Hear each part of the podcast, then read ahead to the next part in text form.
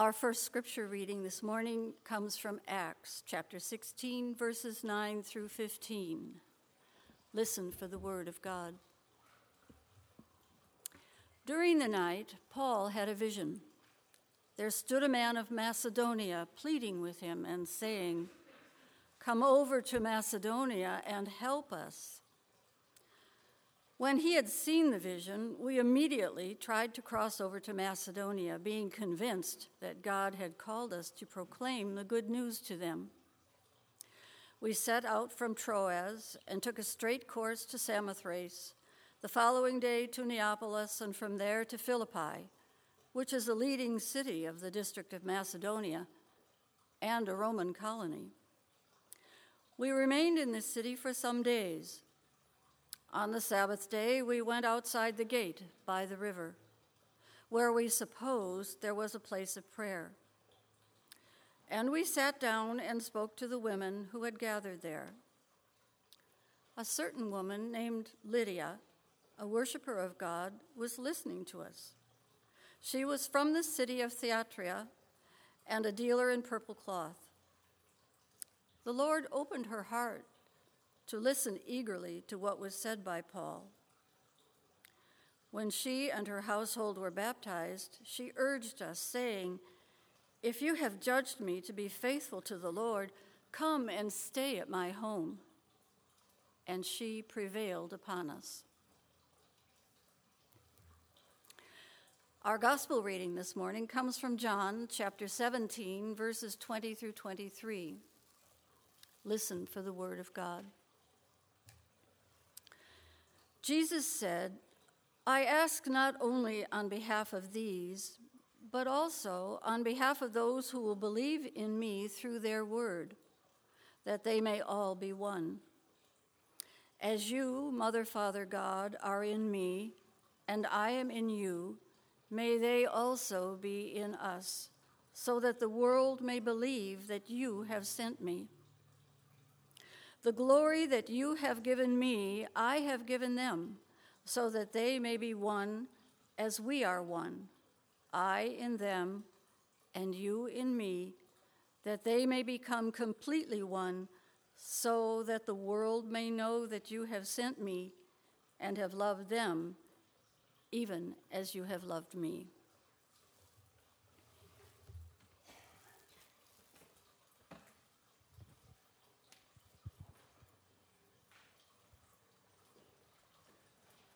How many of you actually know the motto of the UCC? God is Still Speaking is kind of our um, advertising campaign. But it's on our um, logo. It comes from Jesus. I think it's on the front cover. It may not be, but it was in this last reading from John. John's hope, Jesus' hope in the Gospel of John is that we may all be one, that they may all be one. That's the hope. That's what brings us together. We are a united and uniting denomination. The idea is that whatever would separate us would be put aside for an inclusive vision that they may all be one. Paul learned this the hard way, as Mary LaRusso said. Basically, he's going to Damascus and he gets wiped out. He gets struck blind. You know, Saul, Saul, why are you persecuting me? Uh, who are you that, that yet I'm persecuting you? It's Jesus. It's like, oops. He learned the hard way that when we try to separate into us and them, God doesn't think very highly of this. So Paul turns out and um, he turns around and he changes his life and he becomes a disciple of Jesus. And he gets a vision from, he's, he's sleeping and he sees a guy from Macedonia says, Come and help us. Now, if you were Paul and you went to Macedonia, what would you be looking for?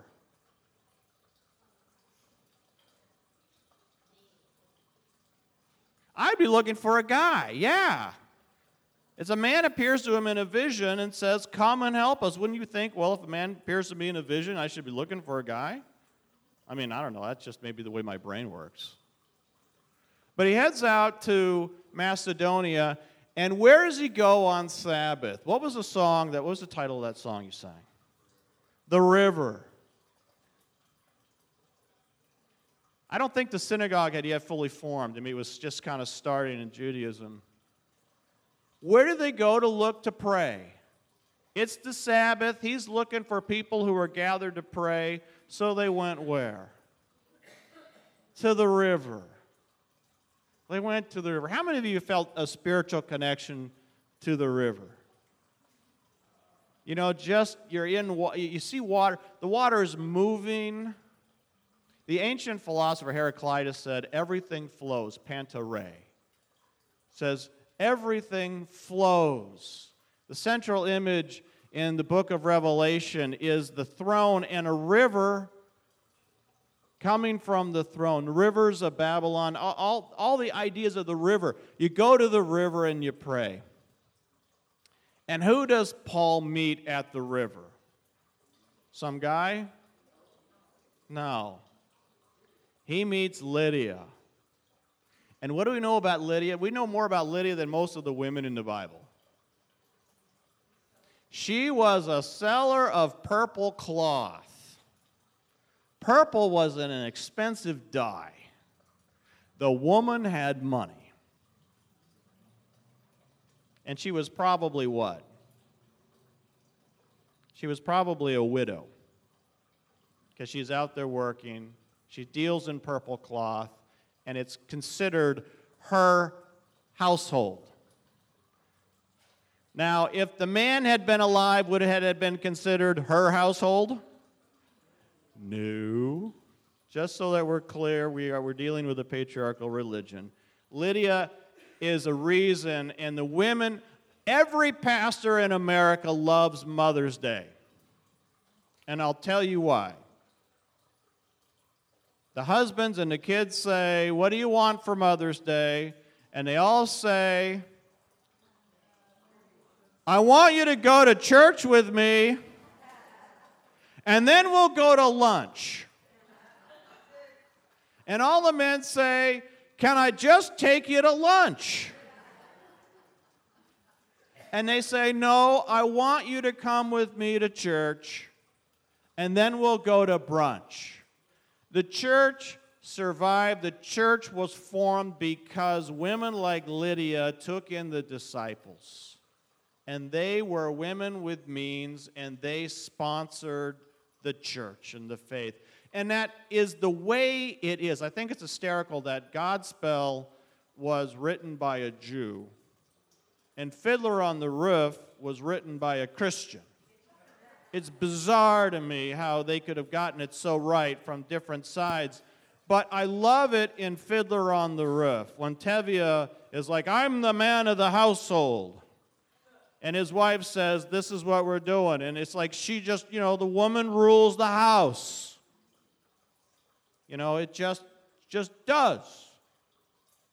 And the women were there and the women supported the church. Now it's interesting to me, Lydia is at the river doing what? Praying. She's praying. She was receptive. If you actually take the time to develop a life of prayer, and most people, the idea of a life of prayer is the most intimidating thing that you will ever undertake. Because everybody, when they start to pray, they feel like they're doing it how? Word starts with a W, ends with a G. Second word is an R. Wrong. I don't really, I want someone else to pray because I do it wrong.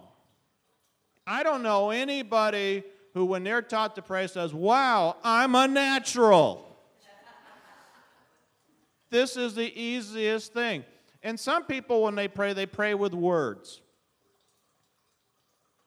God, our Father, God, our Mother, I thank you for this day. I thank you for my family.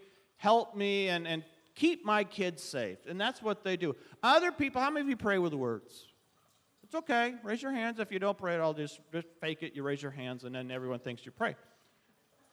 But some people pray with images.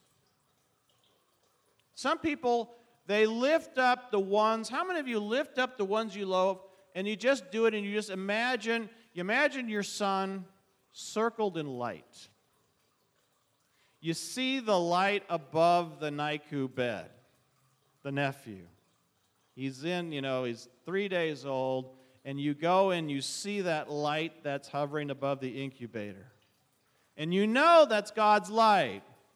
And so you think, wow, if God can do it once, God can do it again. And so you, you think about the people in your life and you just imagine Tammy and you imagine your mother and you just circle her with light. Is that prayer? You better believe it. Sometimes prayer is just singing your glory. You just sing. There's a person here I won't mention the name, but grandfather's Native American. When he prayed, I'm sure he drummed. That's what he did. He drummed.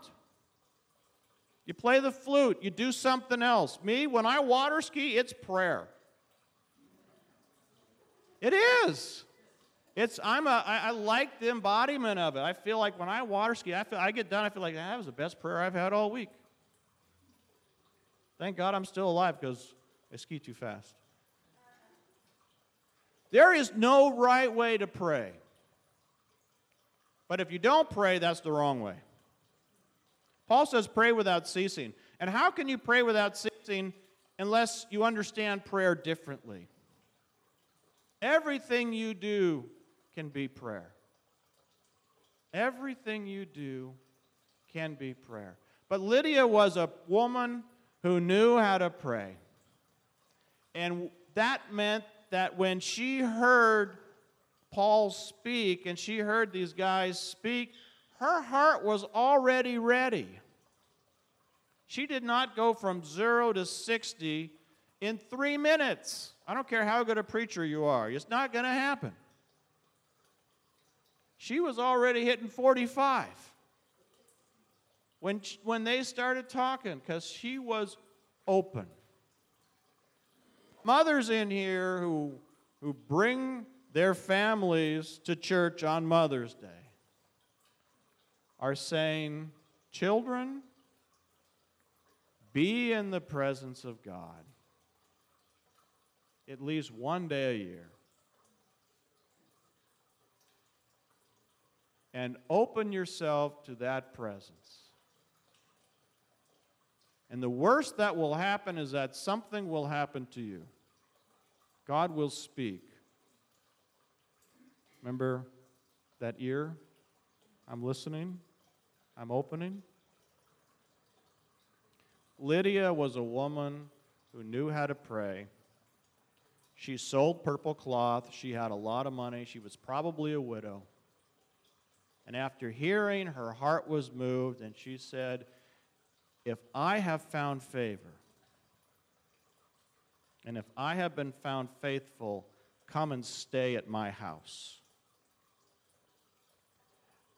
And Paul says, She prevailed upon us. I want us to be like Lydia, to people who know to go by the river. Go to the river, wherever that river may be for you. And be open and pray in a way that works for you. Don't pray. If it feels completely foreign, find another way. But sometimes you just have to fake it till you make it. When I started pre- um, praying extemporaneously, I was bad. And if you think I'm still bad, I don't want to hear it. Because I flatter myself that I don't come. And, and I was I had to pray at an Eagle installation, Eagle service. The you know there, there was the ceremony for an Eagle Scout, and I thought I do this all the time. I'm a highly trained professional. I didn't think about it before I did it. It was awful. I'm up there thinking this is the worst prayer I have ever given, and this is the most public prayer I've done in a community in a year. Boy, do I feel like a moron. And that will happen. But if you go back to the river, if you go back to the river, God will speak. And you will listen. And it's all good. And that's good news. Amen.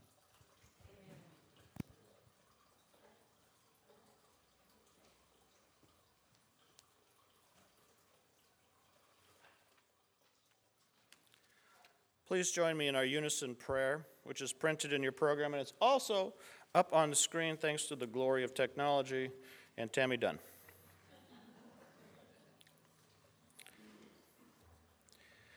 Guiding Spirit, you come to us in visions and dreams, calling us beyond the narrow confines of our waking perceptions. Open our hearts this day as you opened the heart of Lydia before us, that we might understand Christ's teaching and share his presence with those we meet. Guide our footsteps on our journey as you guided Paul's footsteps around the shores of the Mediterranean Sea, that we may go where you send us to share your message of love and peace with a world scarred by hate and violence. Amen.